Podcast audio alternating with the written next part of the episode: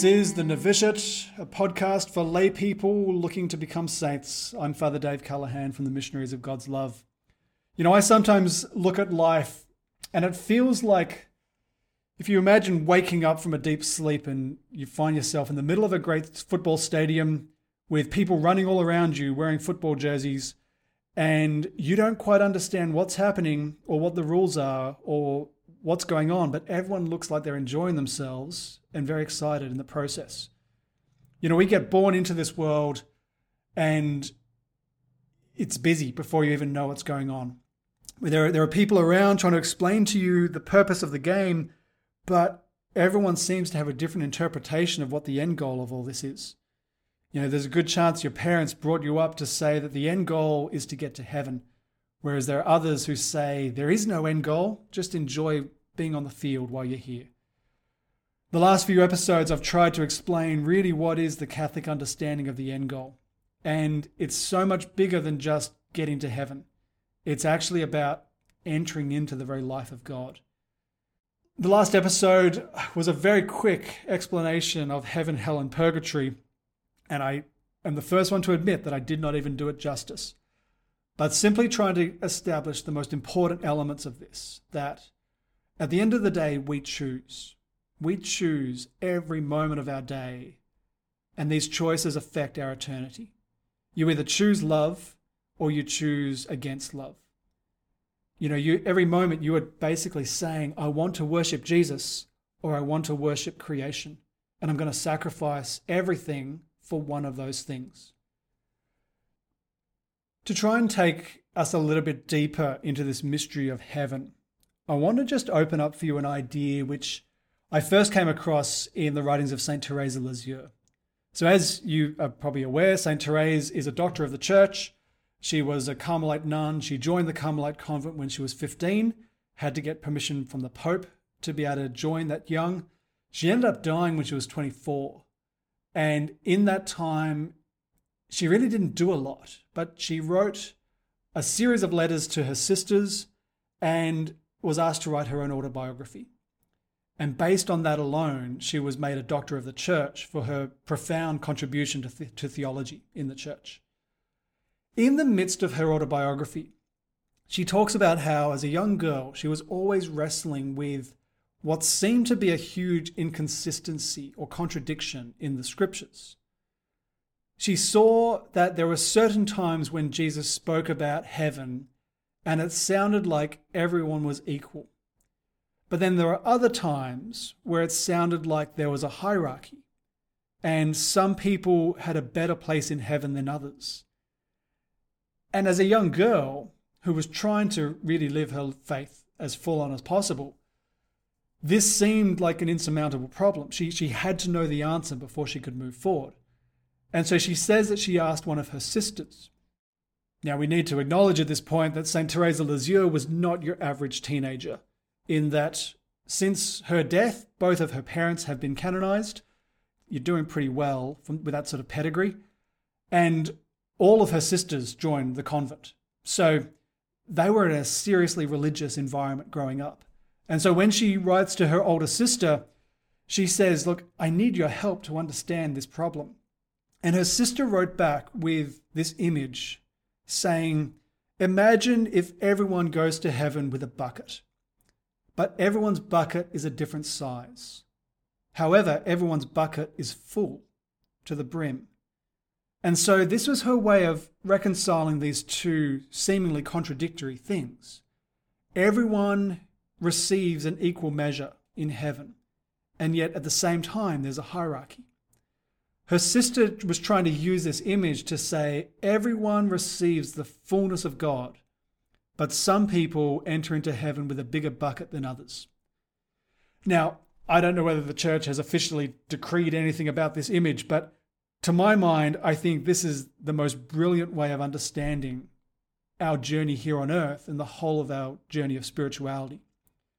You see, because our job is to stretch our heart and, and stretch our capacity for love so that when we reach to heaven, our heart is big enough to be filled with, with the fullness of God's glory. And, you know, we, we, we even use language in, in our English language. You know, we talk about someone being pusillanimous, basically being a word for being small hearted, or someone being magnanimous, being, being big hearted. And, you know, because we understand that someone who's lived a life of selfishness and where it's all about them, their own vanities, they don't have the ability to love people because it's like their very heart has shrunk because of the decisions they've made. Whereas you see other people who have made decisions to constantly stretch themselves, to go beyond their normal capacity, and these people become large hearted. You know, you step into the life of a large hearted person and they've just got more space to keep loving you. Yeah, and you often see this with, with people who have many, many children. You know, it's the classic situation of the the family who's got seven kids, but they decide to adopt another five. You know, because their hearts have just been stretched. It's like they, they need to just keep loving. If you think about heaven in this way, you suddenly realize that every decision you make here on earth affects your eternity. If we are coming from this simplistic understanding that as long as I believe in Jesus, I get my ticket through the pearly gates, nothing else matters. You know, I can live for myself, I can be as selfish as I want and still call myself a Christian, and my eternity won't change because we're all going to get the same thing. Whereas the Catholic understanding of heaven is so much richer because, because we understand heaven as relationship. We understand it as being, being immersed in infinite love. The decisions I make here on earth influence my capacity to receive. If you imagine your heart being like a bucket, then everything you do is going to influence the volume, your ability to receive that. Now, if you go back 1700 years ago, St. Augustine used a very similar image when he spoke about the role of desire in prayer. He basically says that the whole purpose of prayer is to stretch your desire for God. And he uses a similar image, but instead of a bucket, he talks about having like a sack. You know, if, if you had like a sack made out of material and you wanted to fit extra stuff into it, you would have to stretch the material. And so he, he uses this image of a person working hard with their hands to try and pull the sides open more and more, to stretch the material to increase its capacity so that they can fit more produce inside. And he basically says that is the goal of prayer. It's to stretch your capacity to be able to receive more of God. And so I think for me personally, these two images explain the spiritual journey so perfectly because we start to understand that it is about stretching ourselves in love. It is about living a life which which basically empties the vessel as well. You know, as, as I used the image in the last episode of purgatory, that, that, that we need to strip out the vanity, strip out the pride, strip out the selfishness and, and, and the worship of other things so that the vessel is empty but then stretch the capacity. You know, every day, every moment of every day, you have a choice between love and selfishness. Even right now, as you are listening to this, you have a choice between love and selfishness in, in ways that you've probably not even thought of. You know, whether you decide to pray for someone, whether you decide to, you know, think about how you're going to love your kids when you get home, you know, whatever it is, you can choose to curl up in your own comfort zone looking after your own needs, or you can choose to love. The choice of selfishness is always easy. It's always the path of least resistance. And yet we know that the path of love is always painful.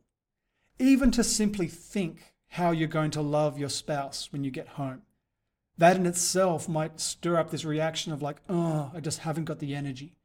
I just don't even want to think about that right now. And what, what's happening right there is you are being stretched and you're also being emptied, you're being cleansed. You're saying John of the Cross would say that those moments when love is painful, that pain is actually the pain of purgatory that you're experiencing right there. That's the pain of your selfishness being stripped away. You see, these, these concepts are not abstract. They're actually stuff that we live every moment. And, and we choose, we decide at every moment. Yeah, if we go back to what that first episode where I was talking about this idea of decision, how you've already made a decision about your end goal, about your destination. And every other small decision, in a sense, is already determined because you simply want to get to your destination. If we truly understand heaven as being love, and we understand that everything we do here on earth influences our eternity, we need to set our destination as being love. We need to fall in love with the idea of becoming love. That we could really train ourselves, you know, put ourselves through like some sort of spiritual boot camp where we can every day try to finish the day more loving than when we started. With our capacity for God and our capacity to love others around us larger, but also particularly our capacity to receive love needs to be larger at the end of the day than when we started. And strangely, this is actually the starting point for the whole spiritual journey. You've got to learn how to receive love. Because on the day that you can receive love, the rest will be easy. You'll naturally have a love overflowing to every other person you meet. Whereas if you try and start by loving other people, you're probably just going to end up a little bit bitter and twisted. So, in the next episode, I want to break open for you a little bit of the science of how love works. And hopefully, from here, you might get an understanding of how the whole tradition of meditation and contemplation actually makes sense.